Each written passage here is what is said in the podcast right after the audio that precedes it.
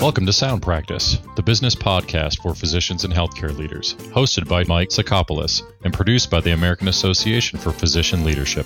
Today's Sound Practice episode is Combating the Challenges of Clinical Documentation with Artificial Intelligence. As value based care gains traction across the healthcare landscape, clinical documentation will continue to be subject to intense scrutiny from internal and external shareholders. Yet, healthcare organizations must take care not to exacerbate the cognitive overload and administrative burdens that plague clinicians today. Join Robert Budman, MD and CMIO at Nuance Communications as he discusses the role of AI based computer assisted physician documentation technology in enhancing the accuracy of documentation and easing burdens on clinicians. Drive better outcomes across the continuum of care with Nuance's portfolio of computer assisted physician documentation solutions, backed by artificial intelligence for healthcare.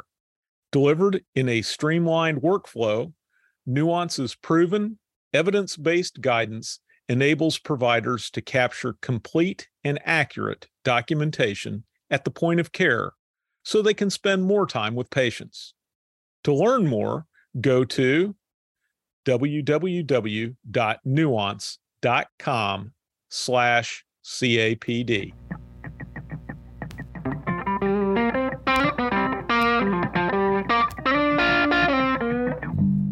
My guest today is Dr. Robert Budman. He is the Chief Medical Information Officer for Nuance. Dr. Budman is board certified in family medicine and informatics.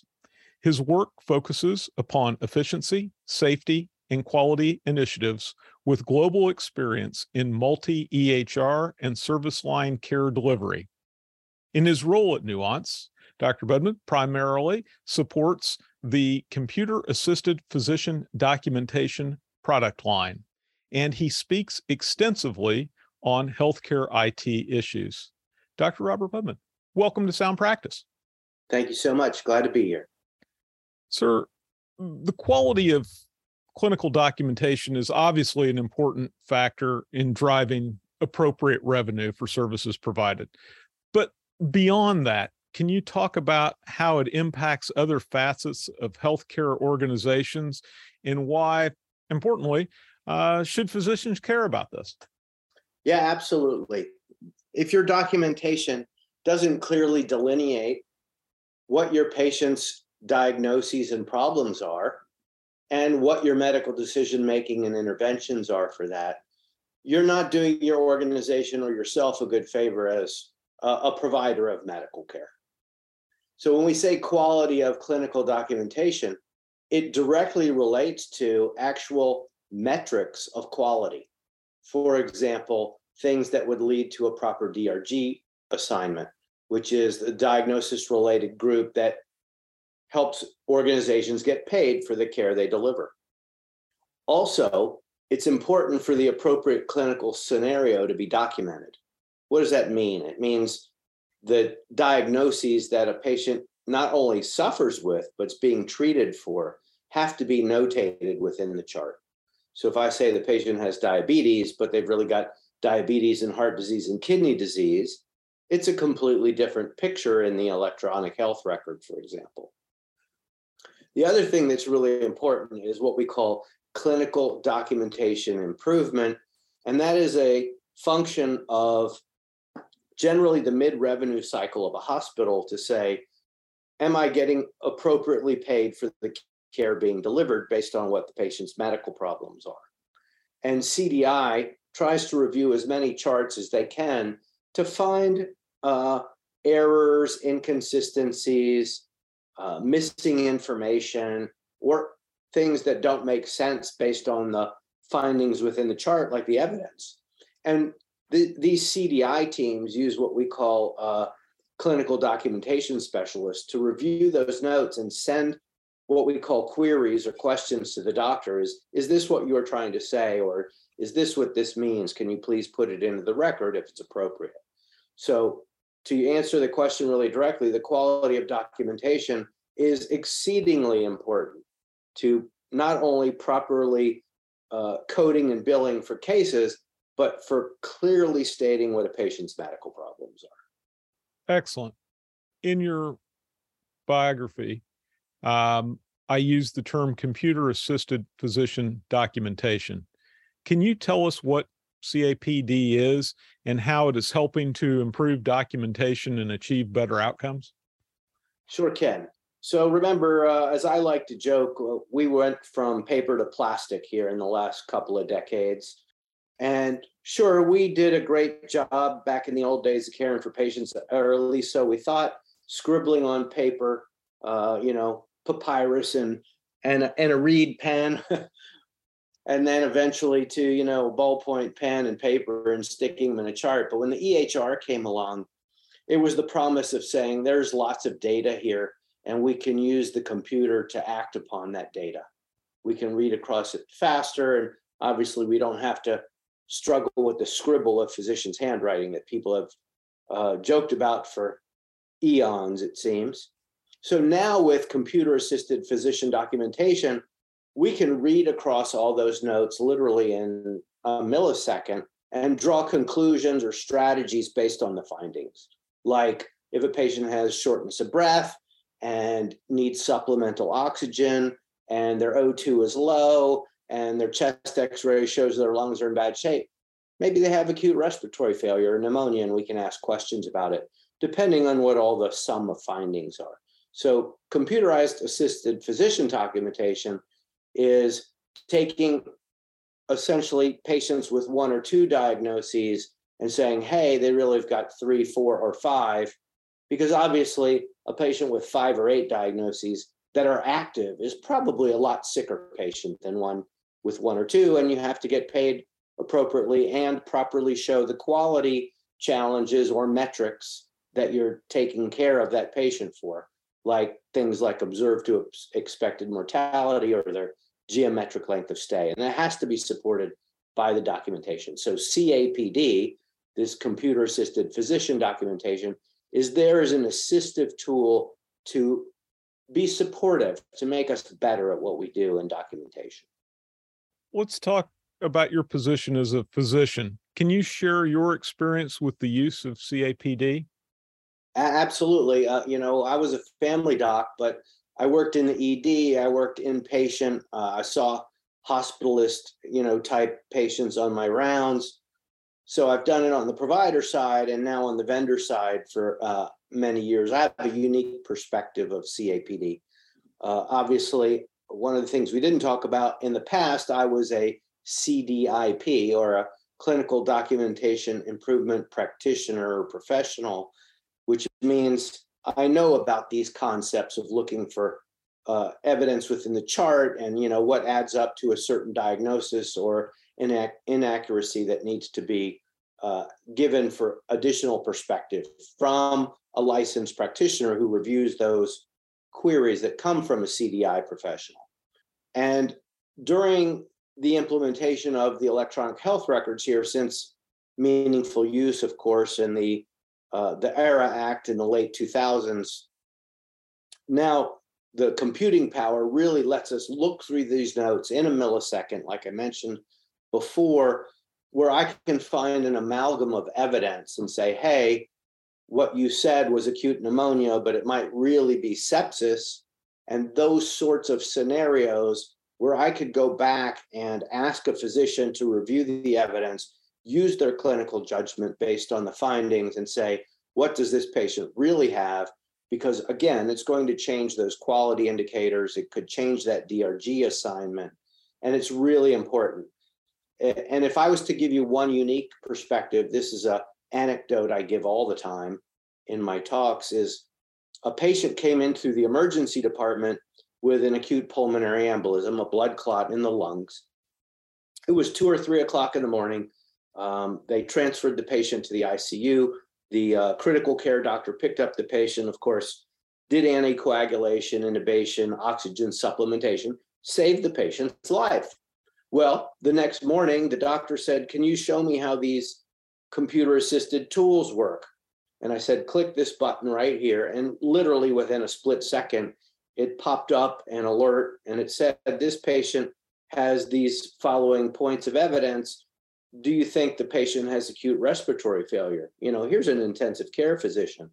And I simply said, Is that the case? He goes, You know, it's two or three o'clock in the morning. I'm concentrating on on taking care of the patient immediately. But yeah, the patient was hypoxic, struggling to breathe, uh, had lung damage, of course, and had supplemental oxygen and intubation. It is acute respiratory failure. Why is that important? The computer found a deficiency or a possible finding, and the physician was able to do it in the in real time at the point of care, which literally took 30 seconds, and added it to the documentation. We call those major comorbid conditions or secondary diagnoses. Had he not put that in the record, it would have had to fall to another team for review. It may have taken a lot of time. That doctor may have been off service. Now the computer let him do it in real time and it resolved the issue. That's exceptional. Dr. Budman, certainly you'd agree with me that physicians are already burdened with lots of administrative tasks and, and documentation challenges. What what I'm interested in is how does CAPD impact the day-to-day practice of, of medicine? And can you talk about the impact on workflow? Uh, absolutely. Uh, you know, I mentioned this last anecdotal story I gave you about the ICU doc. Think about the doctor who works a 12 hour shift, could be at the end of a four or five day assignment, and doesn't come back for a week. Who's going to absorb their work? What, what if they get a retrospective review of the record in 48 hours? Someone else has to pick it up and go back and, and review the chart. So when you talk about administrative burden and you know tying up a busy physician's time, that's one of the biggies. So if we can do things in real time when you're actually thinking about the patient, you're in the chart doing it, that's huge. We mentioned uh, better quality by getting it into the record in, in near real time, getting those appropriate assignments of comorbid conditions or G, DRGs. And it's really important to uh, some very significant quality indicator boosts, like I mentioned, observed to expected mortality rates, uh, ratios and geometric length of stay. So, yeah, you know, the administrative burden of medicine is huge. We have regulatory reasons from CMS or from other payers. We've got uh, compliance and legal issues of what we want to document. We've got billing issues. How long did I spend with the patient? How complex was the care? What was my medical decision making? So, if I can get something to a physician in real time at the point of care that's easy to consume and act upon, that's really a huge win for these docs because you know we hear about burnout of course all the time and these docs can't be hopping around going back later in the day and researching things because somebody asked. We want to just try to make it as simple and straightforward as possible.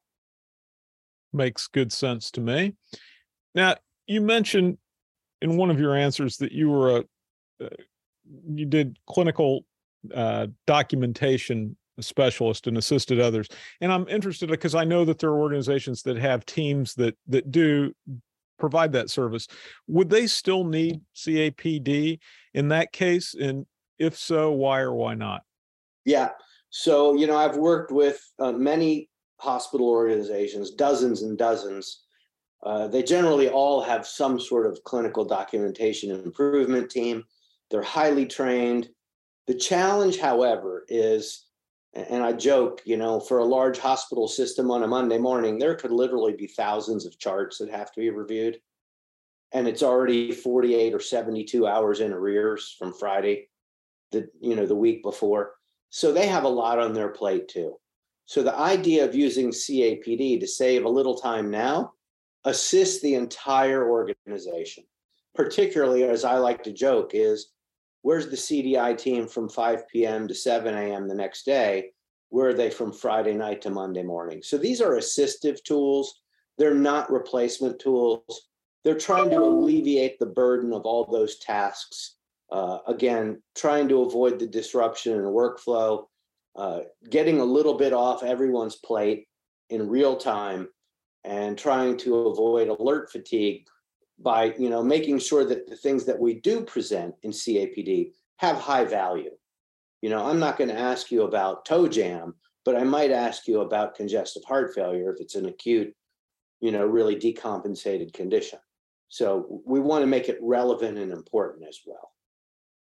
So I imagine you've you've heard this this concern. Medicine's dynamic, standards are changing all the time. Um, how how do we trust CAPD to be accurate and up to date with with current standards? So one of the really key things, and I did this particularly when I was on the provider side, but now also being proud of working with a, a high efficiency expert team on the vendor side as well, is collaborate with your your vendor, understand who's on those teams. You know, what's their depth of expertise? You know, is it someone who's just programming it because they were given a handful of papers? Or do they have a team of true CDI experts, physician informatics experts, UI experts, et cetera, to really develop a, a, a sound solution and continue to take feedback and modify it and improve it? I think that's really important. And uh, I always talk about that in, in my role now, as I really have tremendous uh, admiration and trust for the team. You know, these are not uh, one trick pony shows. They really require a lot of depth and talent. And that's what we want to give to our customers, our clients, our collaborators. Fair enough. How does CAPD impact decision making with actionable analytics and reporting? Yeah, um, I do want to add one quick thing to the last answer. Oh, uh, please.